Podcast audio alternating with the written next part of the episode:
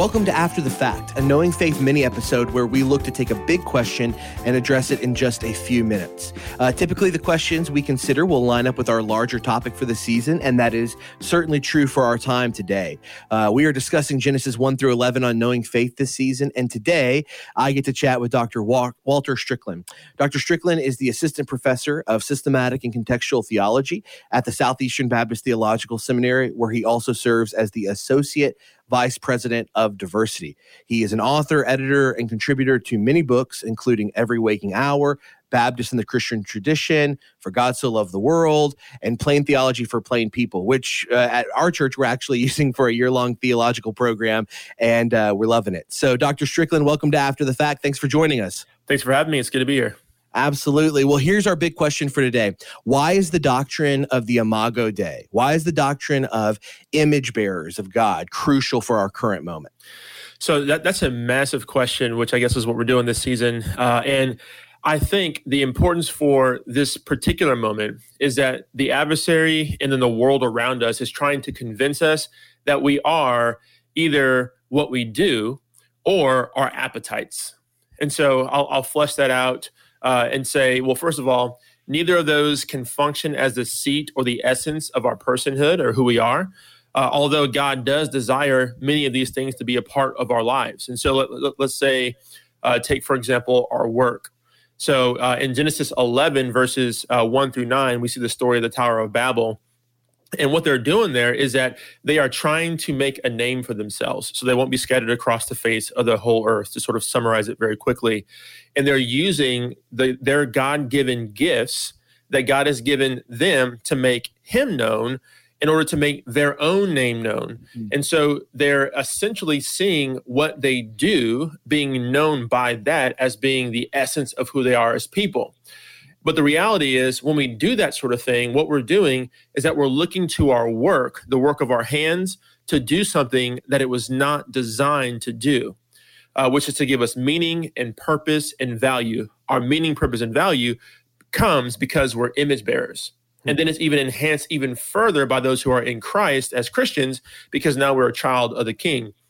And so, you know, so work is a good thing you know, uh, that was fractured by the fall that we see in Genesis 3 by thorns and thistles and what have you. But it's not inherently bad because it was given to us to do uh, prior to the fall. And God himself is introduced as a worker in Genesis chapter 1 as he's yeah. creating and separating and so forth. And so this is a, a wonderful thing that we get to do in celebration of who God has made us. Uh, but it only finds its value and worth if it's anchored in who we are as as believers or as those who are image bearers. Yeah. And so that's work. And then I mean even something like sexuality is a is a great topic for us to talk about as well, which you know people are making that appetite or that part of who we are the seat of who we are as people, the essence of who we are as as uh, as image bearers. And um you know we so th- this is this is what the culture is trying to do the culture is justifying anything sexually because they're trying to make it essential to who we are. Mm. And so any sort of expression of that is appropriate.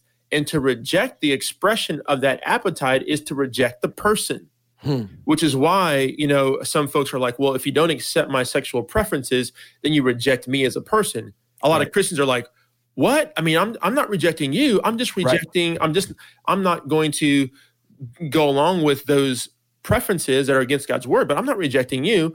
Well, it's because, you know, to be an image bearer or to be a person for the world is to be sexual. Like sexual yeah. sexuality has become the baseline of who we are. And as Christians who know the Bible, we understand that sexuality is one of God's good gifts.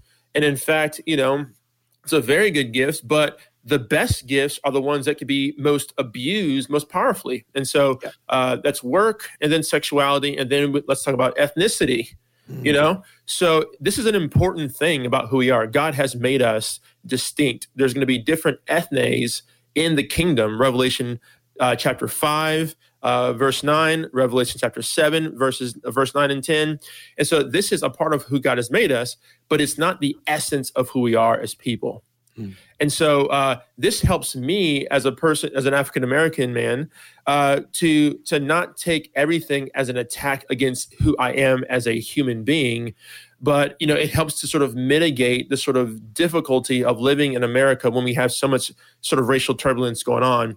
Yeah. And so uh, my fundamental identifying quality is that of an image bearer of God and a child of King Jesus. So I can then better understand who I am as a person, but also uh, be in familial relationship with people who are outside of my own ethnicity in a very real and powerful way. And so, why is image bearing so important? Uh, especially today, because we are tempted to be workaholics Mm. Our culture is highly over sexualized, and ethnicity and race and things like that are driving wedges through even the people of God that I just lament. And I think that if we understood what our fundamental identity was, that it would help all those three areas. Wow, man, golly, I, am already regretting that we have timed this out to be a short episode because I could, I could literally, I could sit here and talk to you about what we're talking about all day. Let me just ask you one quick follow up question. Okay. So whether it is work or it's sexuality or it's or ethnicity or maybe it's um, the giftings of specific people or their preferences or uh, even things that are not moral in nature, so to speak. Just like uh, maybe uh, this person's geared towards math and science and this person's geared toward creativity and imagination. Um, how does does image bearing this one shared identity does it squash all differences and distinctions? How is it the proper frame for our uniqueness as individuals? Gotcha. And so like god has created so i, I have the passage here. So uh, genesis 1 26 let us make man in our own image in our likeness and let, and let us you know basically have give dom- dominion over the fish of the sea birds of the air and so forth. Uh, and so really what this does is this gives us a fundamental call. And even in Genesis 2:15, when it when it starts talking about being vice regents, co-creators, so that's a very broad sort of uh, call for all of humanity to live in. And because we're particular people, we live that out in unique ways, and then it's sort of made manifest as God has required of us as a collective people. And so I think that we can be unified in our creative ability as mathematicians, as writers, as scientists, or what have you, as those who do literature. But then it's all rooted in that creativity that is harkening back to who our creator is. And then we just flesh it out in unique ways. Yeah, I love that. Dr. Strickland, thank you for joining us on After the Fact. Thank you for having me. It's been a, it's been a joy.